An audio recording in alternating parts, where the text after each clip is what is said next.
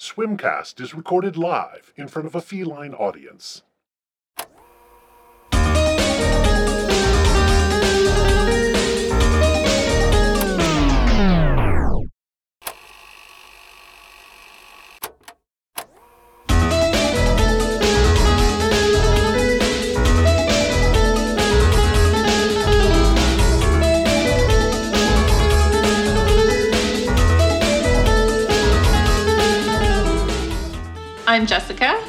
And I'm Andrew. and this is Swimcast, the podcast where I, Jessica, make Andrew, Andrew, watch beloved teen movies from my youth in the 90s. And occasionally that window stretches a little bit, anywhere from the 80s to the late 2010s. Yes. So, depending on our mood and what's available. I just want to put out a disclaimer here. Disclaimer this podcast lacks facts, accuracy, and truth, whatever that is. It's merely the random opinions of two random people. If you want facts and truthiness, look elsewhere. You're, you're implying that not everything I say is true? How dare you? That's gaslighting.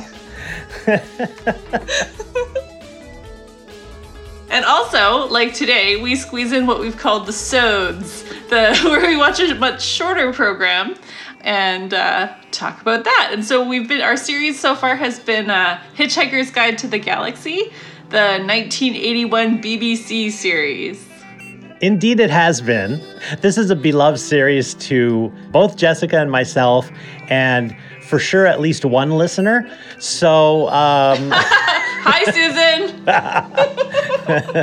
So uh, we're going to wrap it up. Even though there's two episodes, we're going to combine them because it's killing us not to get through this series because there are big gaps sometimes between when we record and we're also slotting in a movie in between some of these. So we both want to get through this series and there's two episodes so we're doing a combo 5 and 6 and finishing up the series today. Yeah, you mentioned the gaps in the record, which we often have no matter what, but recently it's been because of not to some behind the pod of the date of the record, unbearably hot. And so the idea of sealing all doors and windows, putting blankets around me to muffle sound is just not not okay when I'm otherwise sitting in an ice bath trying not to overheat. As the uh, temperature indicator in my apartment says 35, 36 degrees Celsius. For, for international listeners, that's 96 degrees Fahrenheit. So, Yeah, not to 100, exactly. Uh, yeah. Yeah, and I also didn't even have my TV on because it was it was gonna overheat. Actually, I, I had a friend say that their TV overheated during that weekend. So Oh, I was very concerned about my computer, which was running ridiculously hot with absolutely no CPU load on it. So, exactly. Yeah. And I just want to stress we are not a weather podcast. we mean it. but we can be we can be a natural disaster podcast though. So and I think that qualified. Yeah, we won't we was- won't talk about the the wake of the destruction because it's a bummer. But Right. But yes, we we had like a solid 4 days of ridiculously hot for not only for Vancouver, but just in general. We had the hottest temperatures in not in Vancouver, but in BC in the town of Lytton had the highest temperatures of all North America and it broke records and it was yeah, crazy. The the former town of Lytton. because Yes, it because it burst into flame. Uh, that's right, completely burnt down. Not just a little bit, fucking gone. Yeah. You know, they, it's that intense. If I'm swearing about it, it's Yeah. mind-blowingly horrible. So, Yeah. yeah. So it was crazy. Uh, as Jessica was mentioning there, everything was hot. Everything in our place was hot. The floor was hot. The counter, if you brushed into the counter, the counter was hot. The walls were Yeah. hot. The carpet was hot. And our poor cats were just like stretched out on their sides, panting, unable to Oh, do yeah, anything. Yeah. Were you like misting them down? it, that doesn't work on a cat because they don't sweat. So we, Right. we tried to do things like put ice packs next to them, but they're like, ew, that's weird, and re- re- re- refused in cat logic to uh, allow an ice pack to be next to them. Although I think Caroline Jeez did manage to sneak some ice packs under a towel. They're fine. They they survived it, but uh, it was yeah a horrible time for pets as well. But they're they're they're fine. They're they're troopers. They're young and they, Oh, they could handle it. So yeah. Yeah. Well, yeah, and you were you were around to make sure that they were watered and oh, shaded Oh, exactly. Because it's not like Yeah. we could do anything either. It was too hot to go outside. It was too hot to move. All you could do was sweat. yeah, I have. I still have, and I'll probably just leave for the summer. I had to tinfoil my windows. so Yeah. like I just fully live in a grow op now. So The only upside was that after those four days, now the temperature still has been kind of into the upper 20s, and it's like nothing. It's we've been we've been It's blasted. Yeah, we can deal with it. Yeah. yeah.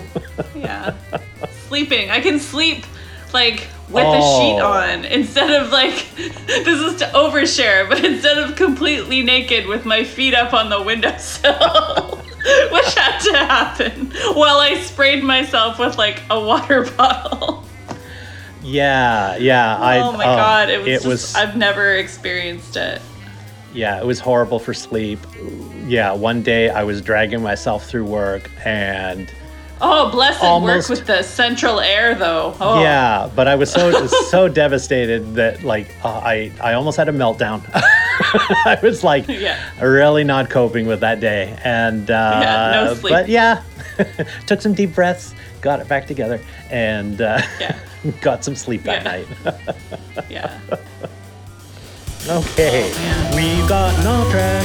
What do we do? We've got off track. Oh no, we've got an off track. Let's reel it in. Gotta get back on track. Toot sweet.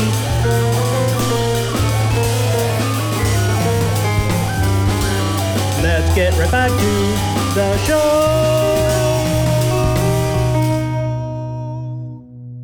Yeah, so another reason we're combining the last two episodes is because as we were chatting before, I think we've ran out of our, our Douglas Adams anecdotes. So, Yes. as much as we as much as we love Douglas Adams, like his his contribution to, you know, literature because he, you know, his life was tragically too short was really just two book series and we've interrogated them quite a bit.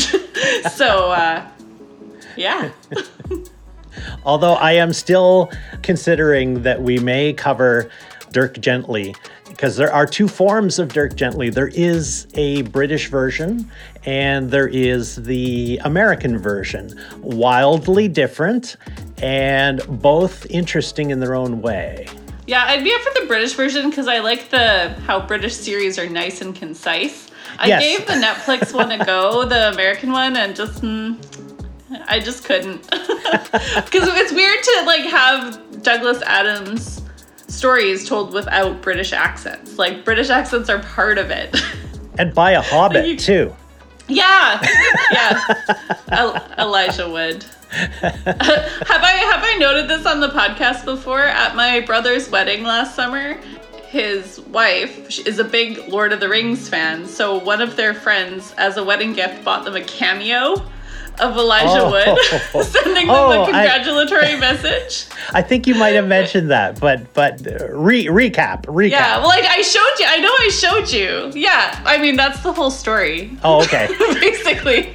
But it was yeah, it was it well my brother and his friend have all these very obscure comedians that they like, so he had bought a few of those and edited them together. And then then there was Elijah Wood. I was like, I know who that is. That's a big get. I, I think you had mentioned that he was very sweet and said very nice things. oh yes. Yeah, so lovely. And I mean you're paying him to say nice things, but but yeah, no, he yeah, he seemed very sweet and then just sort of I'm so sad that you guys had to cancel your wedding and change your wedding because of COVID and all this kind of stuff. But yeah, no, it was a, it was a good. I mean, it's a good gift for the modern age. When like, what are you gonna buy people who already own a house together? You know, like they have pots and pans and they have towels and. You know, you're not buying people china like you did in the 1940s or whatever. Stainless yeah. steel gravy boat. exactly. Exactly. I'm I'm assuming that some of the comedians were uh, a little more cutting edge. Oh yeah, like was um, was anybody in the family offended by what? No, it, not my family. Oh, no. okay, okay. maybe maybe grandma, maybe grandma on on my sister-in-law's side, maybe a little bit, but no, otherwise no. Because yeah, I don't know who the guys were. One, they're in the sort of comedy family of of Artie Lange. You know, oh Artie Jesus, Lange. yes. Yeah. So. yeah, like one guy was just like sitting, like smoking a cigarette. Like he couldn't be, he couldn't be arsed. Well, in the tradition of keeping sods a bit on the shorter side, why don't we just uh, shut up and uh, move along to watching the episodes? Sounds good. Okay, then. See you all in a few. All right, let's roll it. Yes.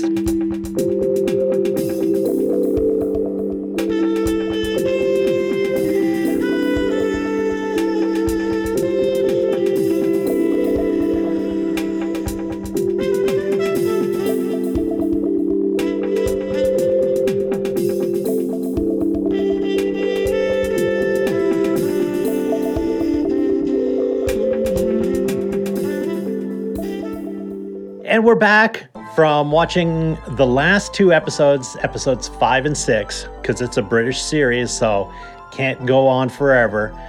Jessica, how did you feel about the last two episodes? So we finally got to the episodes that we kept thinking we were getting to throughout. So we finally got to the the restaurant at the end of the universe, or rather, the restaurant at the end of the universe. Yeah. Yes, yeah. As they continued to pronounce it. Yes, they were being very the... posh and and dropping that final T. I don't know if if that was to try and sound smugly French or I don't know, or just upper crust. It was it was a little odd. Well, it was supposed to be super fancy, right? Because when they get there, Trillian's like, it's a five star restaurant. Yes. so, but even though on their super low, low, low budget, and then episode six was the Golgafrinchans that we mentioned before. So, two of the most memorable bits I think we got in these last two episodes. Exactly. Yes. They have managed to, in only six episodes, they did kind of cover the vast majority of the the Hitchhiker's book and wrap it up in kind of a bow uh, that we'll get to at the end there. Yeah, because I because I think when I read the books, I read the the trilogy in five parts. I read it all at once, so I can't remember where the first book, which probably was supposed to be this series, actually ended, and then the next one began. So, oh, interesting. But I think I think it was an okay-ish wrap-up point. Like for somebody who hasn't read the books and wasn't familiar, I think if you were just a casual-ish viewer of the series, I think you could live with the ending a little bit. Yes, because it, it did it did come kind of full circle. So see, even when I was introduced to the series, I'm pretty sure all three books were already available. Not the fourth and the fifth books of the trilogy. And yes, that's how they were billed as well. And yeah. but definitely the first and second, probably the third books were available. They were individual books. They weren't bound together. They and uh, I do remember devouring them. Yeah, so uh, Milliways. So they end up at Milliways. They're very confused as to how they got to Milliways because they thought that they, you know, the, those computers that they were uh, hiding behind and getting shot at exploded. They all thought they were dead. So, turns out that they traveled in time but not in place because Milliways is built on Magrathea. See, a little, a, a lot of the things in the series slash books that when you read it when you're like 12 years old, you're like, wow, this is blowing my mind. and then as an adult, you're like, that's a little too convenient, all of these things. For it's the, what, like MacGuffin or whatever? yes, yeah. Where it says everything, everything is built on coincidence. But they kind of addressed that, right? Because the Heart of Gold had like the coincidence drive or whatever, or probability drive. drive. Yes. Yeah. So I'm like, oh, that's a clever out. But even if you think about Milliways being built on Magrathea and traveling in time and not space, but it's space time. So Magrathea would not be in the same space time location. So they would travel in time and be in empty space, would they not? Oh, sorry.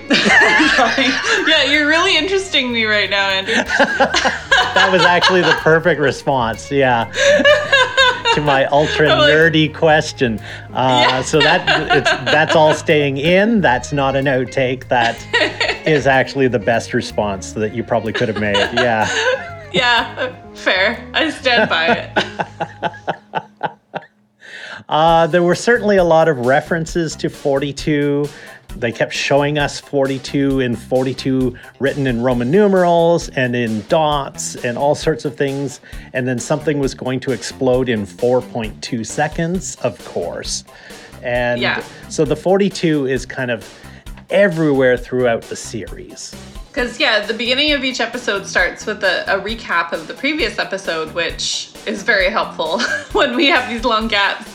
And they were doing it this time, they were explaining like the primitive civilization or something, but from a production perspective, it made sense because all of these, it was just all these charcoal sketches, like hand drawn sketches as graphics. So you could really tell that the budget was stretching thin in these couple of episodes with, yeah, a lot of the shots, those graphics, the, the model shots. um, yeah, just very shoestring budget it, it kind of makes me yeah i think we briefly discussed that i think amazon is remaking the series which like because the movie that they did what was it like 10 years ago or so was not great well it, it deviated from the book so much even right. though like it had a solid cast but so now i'm i'm hopeful that with some modern technology and they can honor the story and kind of do a funny sci-fi take but like honor the more grand concepts that would benefit from from good effects. Whereas some of the effects definitely like it has the camp feature, like the cult classic feature, but I think it could be better. Oh, let's hope. Let's hope they don't yeah. screw it up. Yeah. I yeah, totally agree. I think I think the the new series like it's going to be a British series and it's not American, so that's oh, already okay. Yeah. a win. They're not going to put Zooey Deschanel in it again but yeah. But they've already wasted Martin Freeman as Arthur Dent, which is perfect casting. So that's too bad. And obviously we've lost Alan Rickman as Marvin, but oh, yeah, that would be amazing. Yes. yeah. Well, no, he was in the in the American movie. He was Marvin. Oh, okay. So yeah, the effects were really being felt in this episode, I think, and it, it detracted from it because it was sort of this grand finale. Right. Was, yeah. The bu- it, yeah. The budget was pretty low. Let's talk about uh, the first person we meet at Milliway's is the maitre d. Yeah, and his voice. I kept trying to place his voice. I think he's just a classically trained you know, British actor, so that's where it was. But he had this sort of deep, drawly kind of voice, kind of Alan Rickman esque, actually. And just every time he spoke, I was like, oh, what is this reminding me of? And it, it couldn't even hit me by the end of it, but he was definitely the highlight, I think, of the, the Milliways scenes. I think what it is, is that kind of person who has a job where they they talk to and deal with the super rich and powerful. And so they aren't super rich and powerful, of course, because they just are serving the super rich and powerful. But then they turn around and speak down to people who are basically the same level as them. It was very yeah, like like Tim Curry as the the butler in the Clue movie, like the, just the yes, uh, very like so good. And as as they're walking through Milliways to their table, and Arthur says things that are very uh, speciest. Uh, he says, "It's like wow, the people, the things," and then he gets corrected and says, "The things are people too." yeah. Yeah, at one point, yeah, during the presentation, the end of the universe presentation, they're doing like the birthday shout outs, you know, like, oh, we have some special guests with us here tonight, you know, and they're like panning to the different tables. And one of them was the Asgardians. And I was like, oh man, Marvel crossover. I was like, is that supposed to be Thor? Because no. we have higher expectations of Asgardians now, thanks to the uh, Marvel Cinematic Universe. Yes, the the smarmy MC well, obviously, that's a major feature of the book as well. Is yes. that smarmy MC and how he he kind of introduces a lot of things by being yes. an MC character. So, and MC, not MCU character. Yes. Just to be clear. the exposition he, allows for the exposition exactly yes so of course uh, Ford happens to see one of his old buddies who's become this international rock star and uh, Hotblack Desiato and his his band Disaster Area. Yeah, I remembered that which I totally forgotten from the books. Yeah, which was a key feature. Yeah. Yeah, that was a big deal to me in the books. So it was this, you know, famous band, uh, Disaster Area the fact that he has a bodyguard, even though he's spending a year dead for tax reasons. right. like when Ford's talking to me, he's like, "You look great. You look very fat and unwell."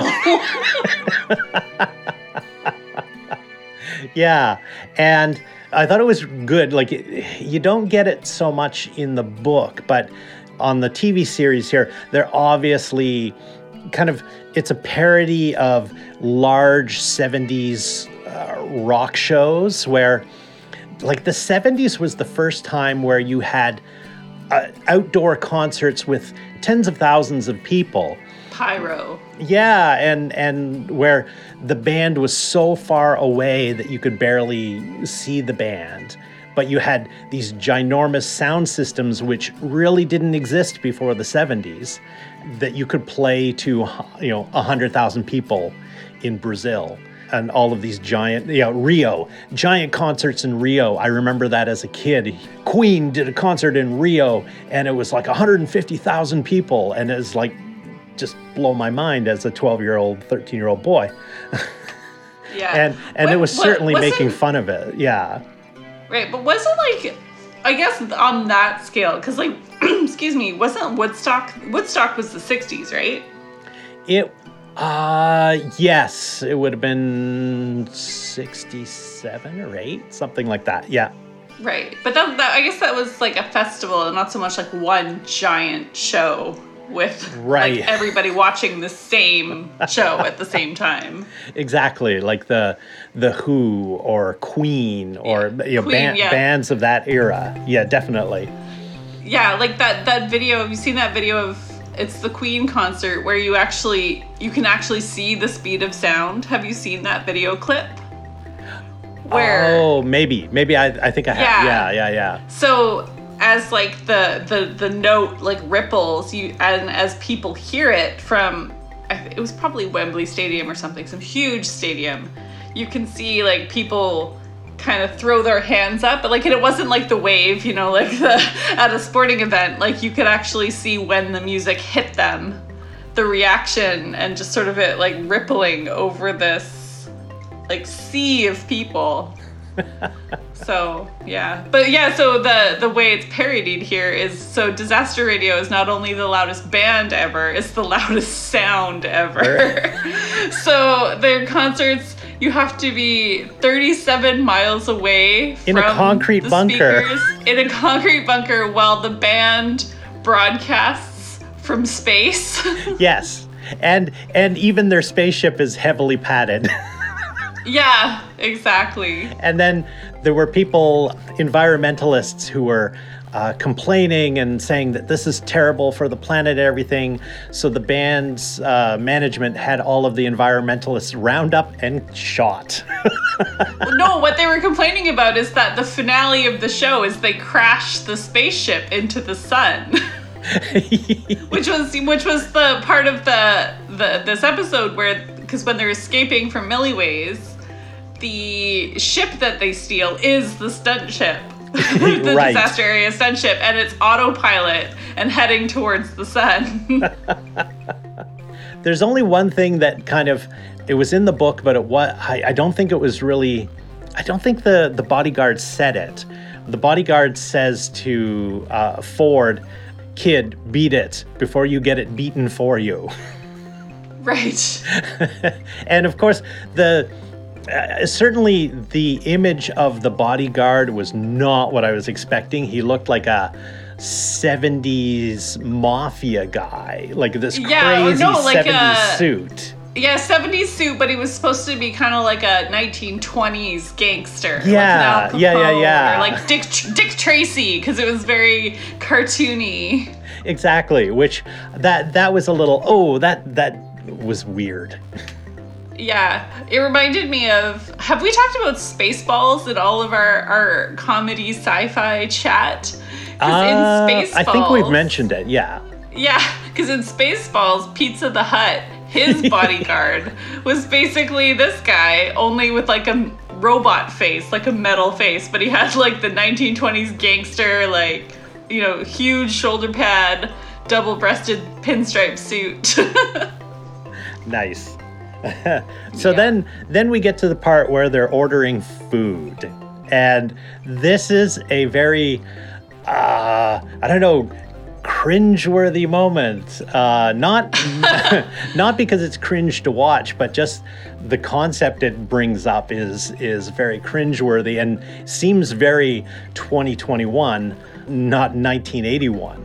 So, so yeah, the concept being that actually, it's I, I now I have to detour. It just reminded me of another anecdote. But so what happens is in the restaurant, they bring to them the dish of the day, which is this weird alien cow thing on a platter, but it's still alive and consenting to be eaten, right? So and he's like, "Can I interest you in my liver?" Or like, you know, things like this.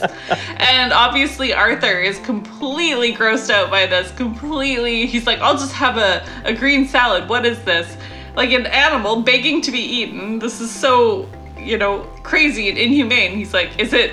Is it less humane than eating an animal that doesn't want to be eaten? And that's where you're like, oh yes, this is this is very modern discourse. and even even the cow that's talking to them and consenting to be eaten was saying that oh you're going to go for a green salad well i happen to know some green vegetables and you know basically the implication was that they're not necessarily consenting to be eaten exactly. so it isn't exactly a veganism angle a not not in 1981 but this idea that you know by not eating animals you're still not offending nature right. it was a very bizarre scene Yeah. So the anecdote that just came to my mind Okay. was do you remember Andrew, years and years and years ago, we went out for dinner at or dinner, lunch, brunch, dim sum at a Chinese restaurant and it was king crab season. oh And so at the when you have this large group during king crab season, they bring the live king crab to your table for you to sort of say yes, I want to eat that. And I didn't know this. i do remember this this is like 15 years ago now. and me, as this new to Vancouver white person who's never been to one of these, you know, Chinese feasts, did not know this happened. I was sitting and the waiter came up like right over my left shoulder with this king crab on a tray, which is, you know, about three feet across, like space alien looking monster of an animal. And I just remember like I almost hit the ceiling. A friend of ours, her husband was sitting next to me, like I was on his lap, basically. I was like, what is that? Like, oh my god. It was the scariest thing ever. I do remember this because I was sitting across the table from you. So Yeah. I saw it coming. And you know, for me this was kind of normal, but like I saw it coming, so I knew it was coming. You did not know because you had your back to where the waiter was coming from uh, Yeah. the kitchen. And and yes, he he brought it right beside you. Yes. Did I scream? I might have screamed. I, I think you were too horrified. I think you were in in such fear that you you Yeah. you just were like petrified. yeah, it was terrible. Like, if you've not seen a king crab, like their body they are giant. is yeah. about three feet across, and then their legs, which were like kind of folded under. But if you hold it, its wingspan is probably about nine feet, with pinchers and pointy things all over it. It's just, oh my god, it was terrifying. But then I ate it. Yeah. because I seafood is delicious. exactly. So yes, it was "He- here. Have a look at your food. Everyone goes, ooh, ah, that's uh, that looks great, Yeah. and then take it back and and and kill it. Yeah, go c- put it into a bunch of different dishes. Yeah, because like I've seen like obviously like live lobsters and stuff, but those you pick up with one hand. Like they're still pinchy and whatever. But yeah, this alien monster, which like is basically what happened in this episode. And this is where I did a bit of accidental research this morning. So Yeah. let me tie this all the all these pieces together. So Oh, the okay. actor within the dish of the day suit, this weird alien cow. Actually, that was pretty good prosthetics. That that costume. It wasn't bad. Yeah. Yeah. Yeah. This grotesque like blob monster is actually what's the actor's name? Peter Davison, who was the fifth Doctor Who. And who is in fact married to Trillian, Oh right. Okay. the right. actress who plays Trillian, and they together are the parents of an actress named Georgia, who is Georgia Tennant, who is married to David Tennant, who was the Ah. first Doctor Who of the modern remake. Second, second Doctor Who of the modern remake. Oh, second, yes, Peter Capaldi was the first one, right? No, Pe- Pe- Peter Capaldi was much like the second last one. Uh, the no, first, Christopher Eccleston. yes, who I did not enjoy, and I was super Right. happy when David Tennant became the Doctor. Right, he was perfect for it. Like that's how you know David Tennant. You Yes. associate him with Doctor Who, and then I yeah I associate him first with Doctor Who, and then he was a bad guy in one of the Harry Potter movies, and then now he's on um, Good Omens with Michael Sheen, which Right. is great. And they're making a they're making a second season, so I don't know because the book they covered the first book, the Terry Pratchett book, of which there's only one in the first season. Oh, not Terry Pratchett, Neil Gaiman. Or was that the one they wrote together? Either or. Five British actors that all occupy this space. But yeah, I, I was like, that's that's just British entertainment industry for you. right, everyone's interrelated. yeah, exactly. A microcosm of the royal family.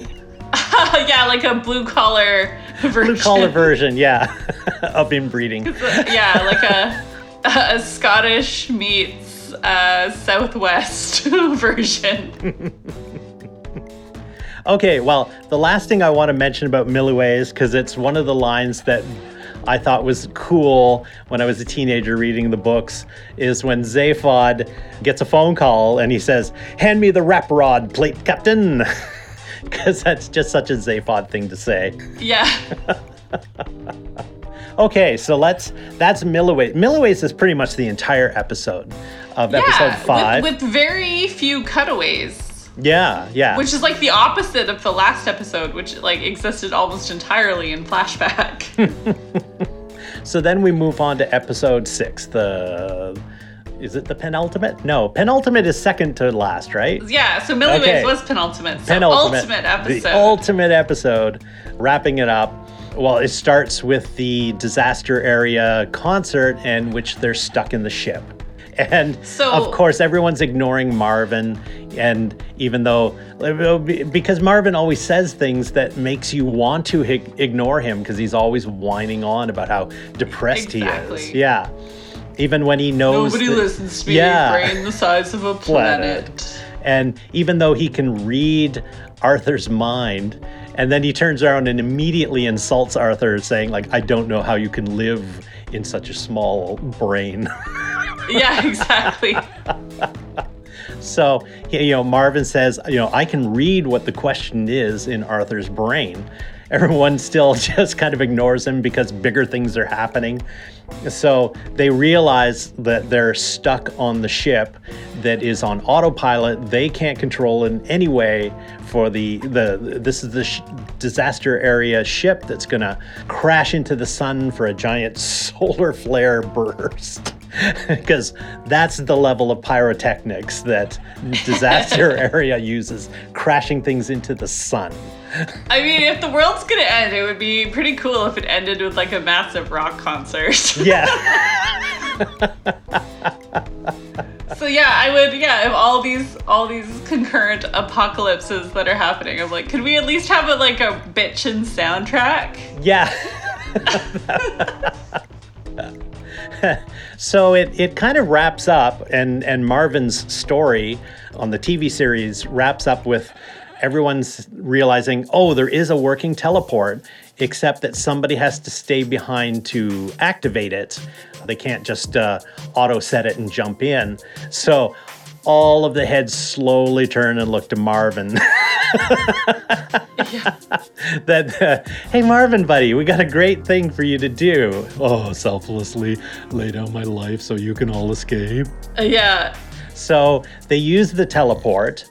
The teleport of course acts bizarrely and kind of separates them.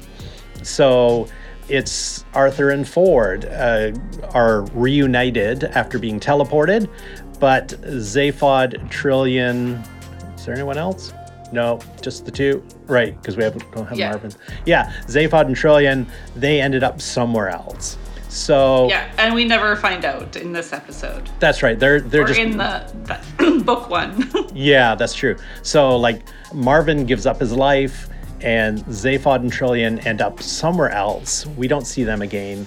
So we're left with Arthur and Ford, who are now, as they discover, on the Golgafrincham ship. Another ship programmed to crash. yeah. Oh, the irony. I didn't even consider that.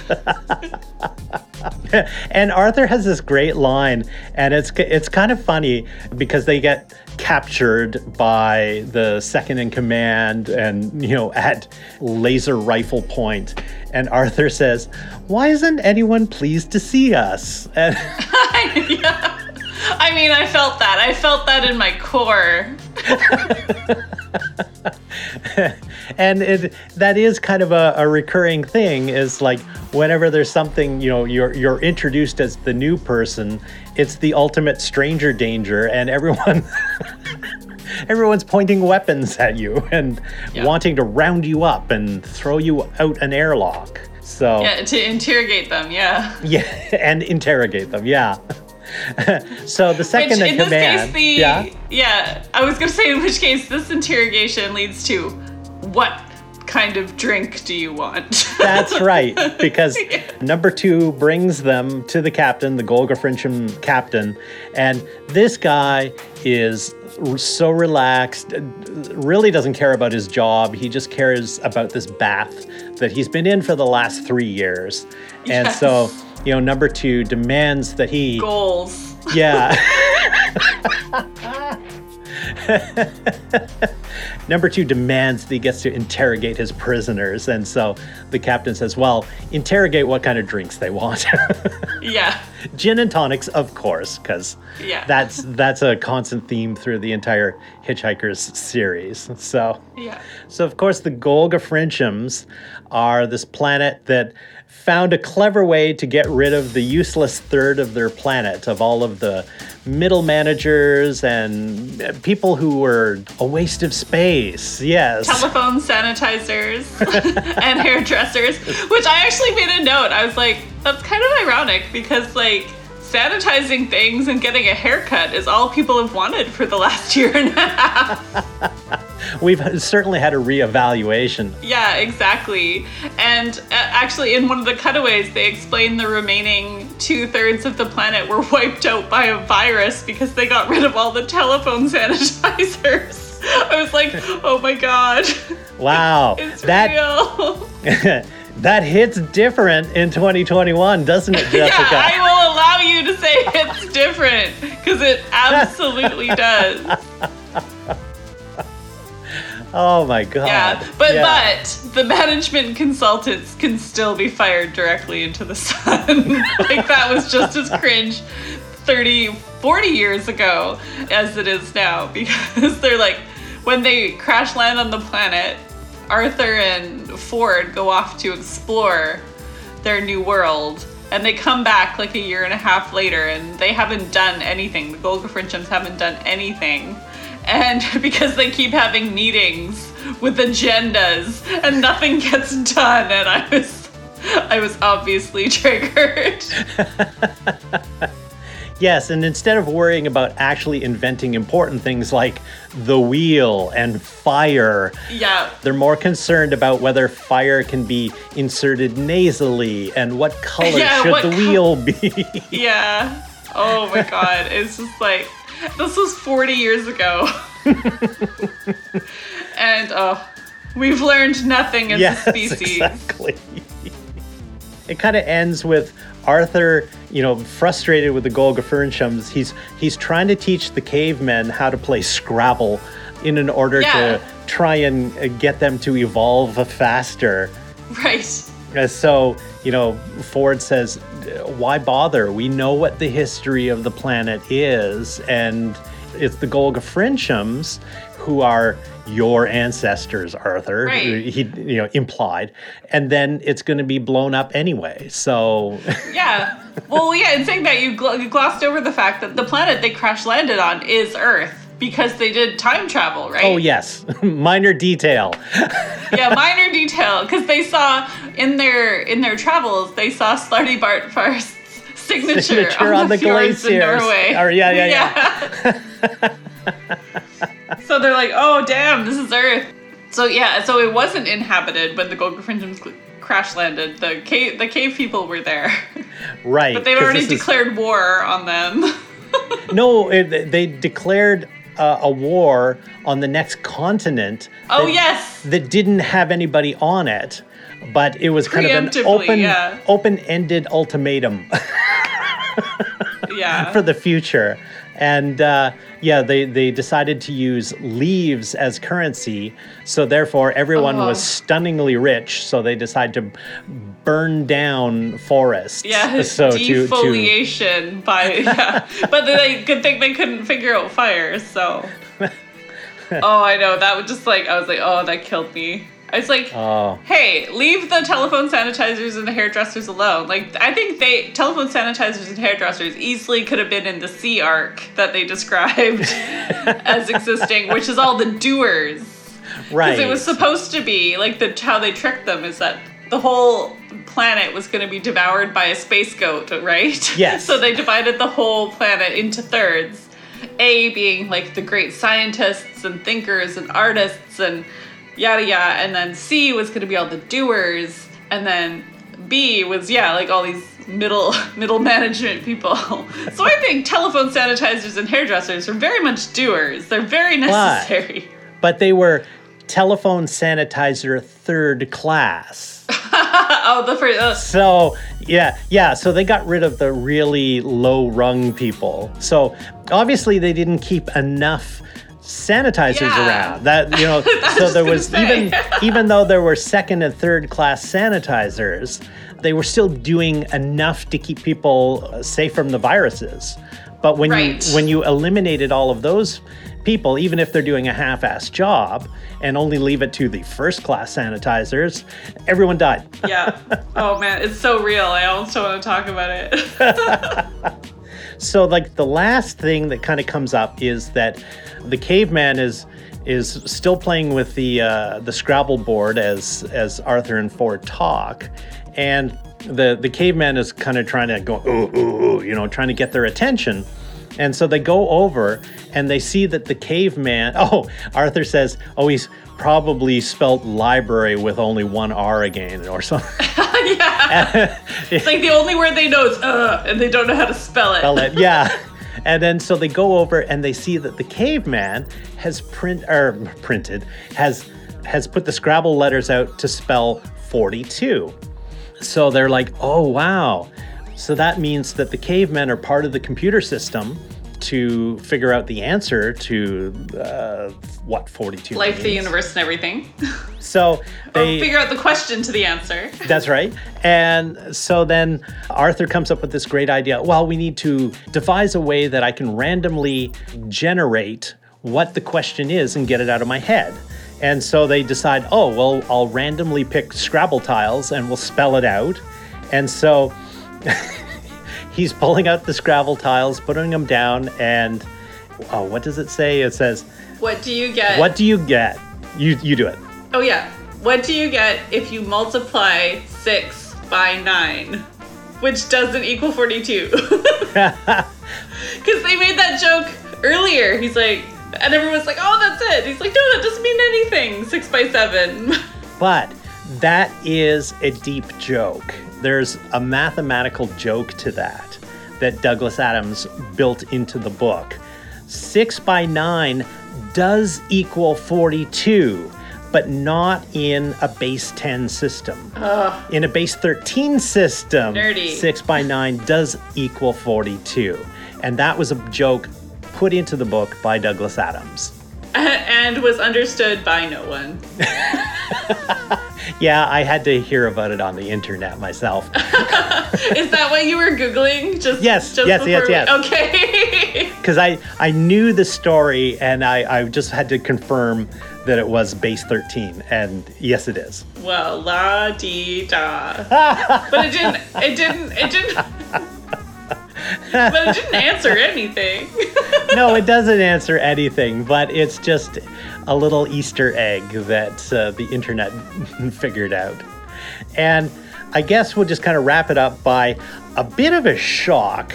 So that's kind of the end that is like oh even what's in arthur's brain doesn't really matter. They just kind of walk into the the background and the music that plays the very last song is louis armstrong what a wonderful world which does not fit the series and i think this obviously was chosen by a Golgafrincham middle manager at the bbc One hundred percent. the end. so that's it. That's the entire series. Yeah. I would still recommend it if you can track it down. It's on BritBox if you want to pay the money Yeah. on top of your already paying money. Yeah. you, you can watch it on BritBox. You could track down the DVD like we did. I give it a thumbs up. I would recommend it if you, especially if Yeah. you're a Hitchhiker's nerd. it's worth it. Yeah, I, I recommend. I recommend the BritBox. Like maybe get the free trial. I think it's thirty days, and just like it's only the whole thing is three hours long. At most, and then you can watch Red Dwarf at the same time, which I watched 13 seasons of in about two weeks. Okay, well, that wraps up uh, this series of sods. Uh, we haven't really decided what our next series is. We haven't come to any conclusion on that. I but- still think we need to do Crowd Bandoon and the Flaming Sword of Fire, but I have no idea where we're gonna find it. or if we can find some um, Highlander series. Oh, absolutely! No, all of Highlander's on YouTube. Oh, that's true. That's true. Weren't you in another one? We gotta no, we gotta find something else that you were an extra in. We gotta find you. okay, well, So I we can, make search. another amazing reel on Instagram. that oh the the cringe was real. I was so proud. It's my best I work. it really was. It was good. I I I forgive you using my my image in a reel. Yeah. Oh, I just uh. got TikTok. I can make TikToks now. What? You're on TikTok? Yeah, I downloaded it a couple weeks ago when I was drunk. TikTok and Snapchat. Oh which my makes god. my phone overheat. Oh, even Instagram does that. Yeah. Oh, did you get TikTok because you figured it's easier than trying to work with Reels?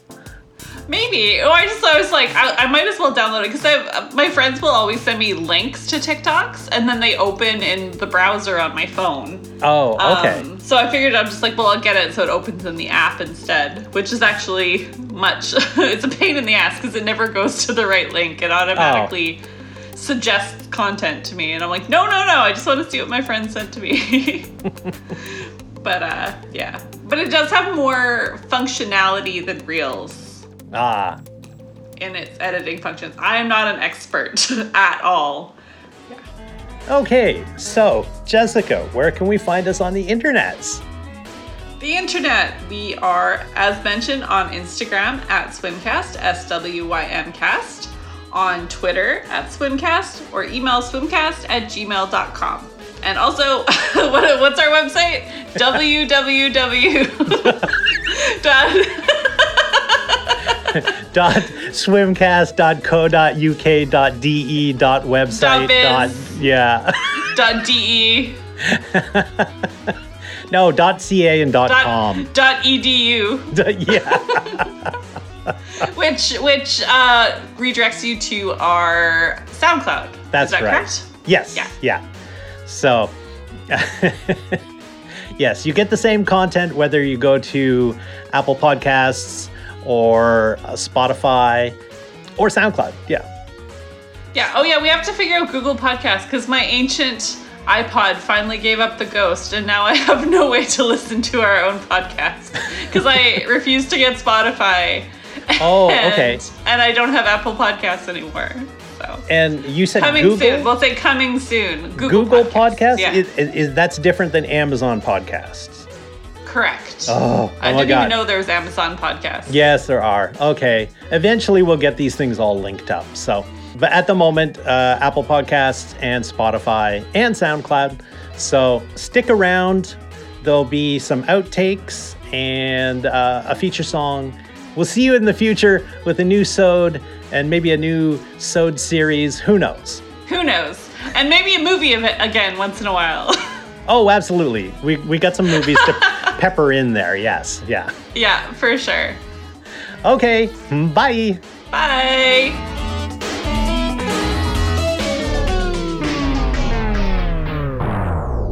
Hey, Andrew. Yes, Jessica. We completely just stopped recording and forgot the best segment. yes, we we realized once we we hit stop that we blew past most of our uh, segments that we usually do because we spent the entire episode just quoting Douglas Adams lines from the show and the book because we're just nerdy fan people. Uh, yeah. so And as nerdy fan people do, we sexualize characters in our sci-fi. So, so we of course forgot Cute Boys and Maya Rudolphs. Okay, so I'll ask you, Jessica. Did you have any cute boys? Because we have two episodes here. Were there any new people, like the uh, the executives, the middle management executives? Oh executives? God, no! They need to be fired into the sun. And I, find, I find like even though most of the people on the series have been incredibly, incredibly unappealing, there has literally only been three women like appear on screen. So there is more ch- choice.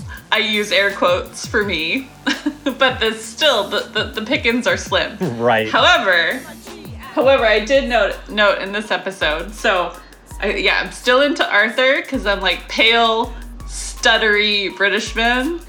That's my thing. Okay. The disaster area MC, who is kind of this gender non-conforming, like little sprightly guy who was very sparkly. Oh, okay. He was the one who was Yeah. actually on stage, or at least a a, uh holographic hologram projection. of him, yeah, saying about how the environmentalists had been shot. uh, and then uh, Golgafrincham number three, that actually that captured Arthur and Ford when they appeared on the ship. Because he was dressed like a Navy officer and he had a beard. So I was like, hey, that's that's a bit of all right right there.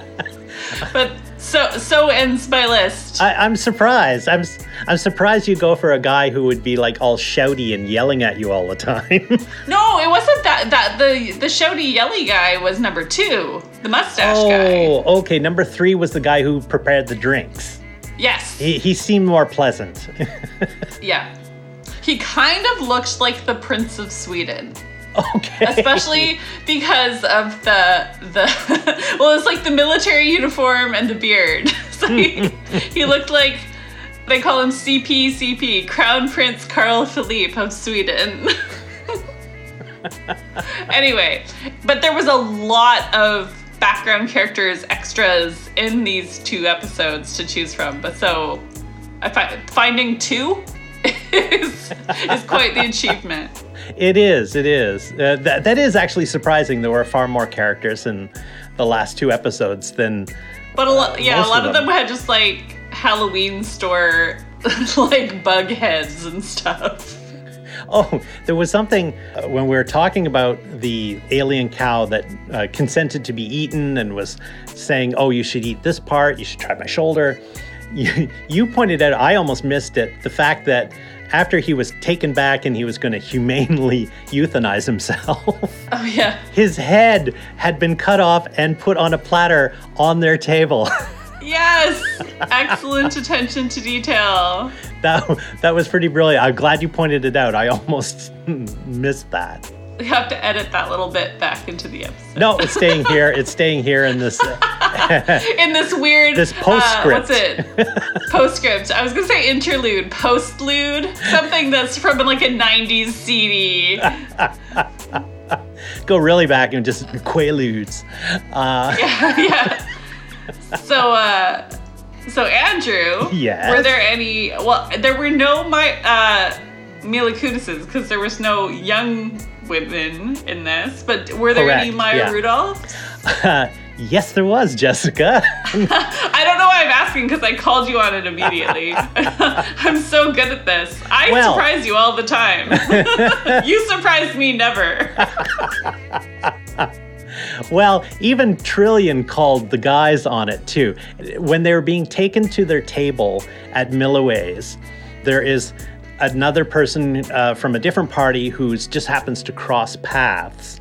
And she's a very attractive woman in what is essentially a bikini and the wildest hairstyle that you've ever seen. It was like Yeah, like Princess Leia. it was it was uh, yeah this weird half mohawky thing and uh, silver hair and the fact that she was in a bikini too oh Yeah, well, yeah, Princess Leia gold bikini. Yeah. yeah yeah yeah yeah but with like awesome hair and not the cinnamon buns. right right right so uh, quite definitely, I was like uh, Ford, Arthur, and Zaphod, eyes on the bikini, and Yeah, Trillian- Trillian was like calling him out for staring at the bikini and not the hair. Yeah, or the clothes. Yeah, because they were looking at everything. They're like the people, and then she's like the clothes, and I was like, yeah, the clothes. I actually wrote down that as a note. The clothes were awesome. And she was not a size zero either because this is 1981. But and she was She was still pretty slim. she was nice, very nice. Andrew likes butts.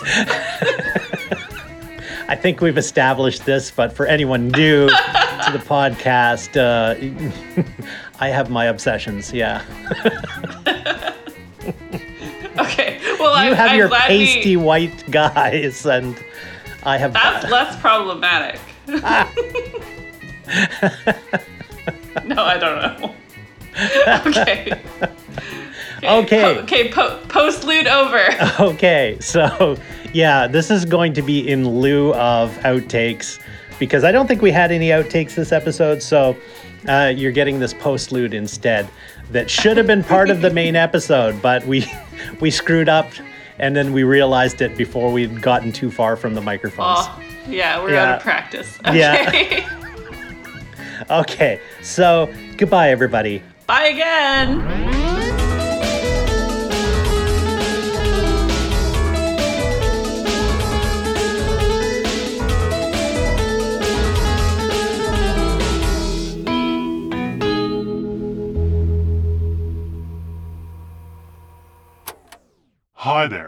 Stermonix here. Thanks for sticking around. So that's it. All six episodes of the 1981 BBC series, The Hitchhiker's Guide to the Galaxy. So now you can binge the six episodes, because we stretched them out over so long. The feature song, backed by popular demand, is They Build Planets. Because, hey, when am I going to use this song again? After that, there are actually a couple of outtakes. Who knew? And just a note, we actually do have a TikTok account at Swimcast. So go check it out. There's some cool videos there and clips from the show. Seeing as how we release these episodes out of order at times, obviously this episode was before we signed up for TikTok. And now to the music.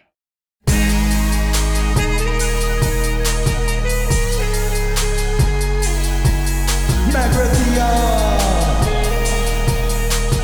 They build planets.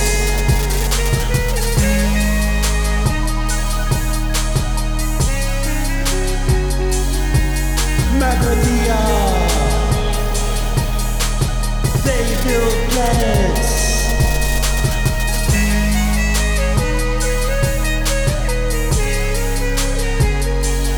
Luxury planets.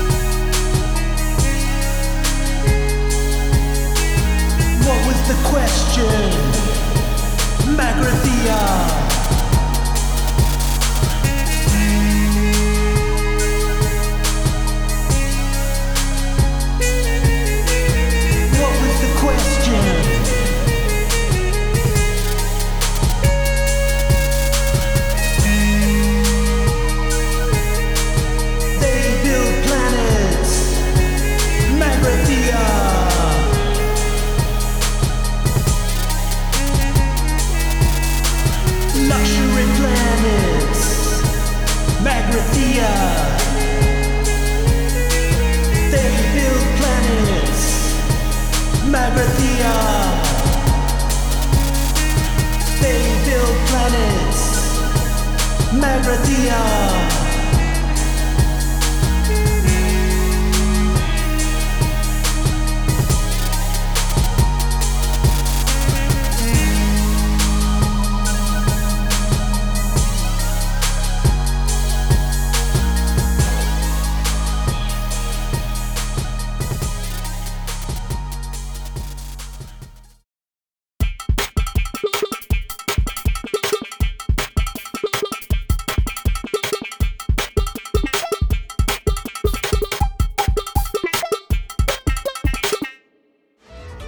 We're back from watching the last two episodes, episodes five and six, because it's a British series, so can't go on forever. And um, Jessica, how did you feel about the. Okay, let me start that sentence. Okay, sure. Jessica, how did you feel about the last two episodes?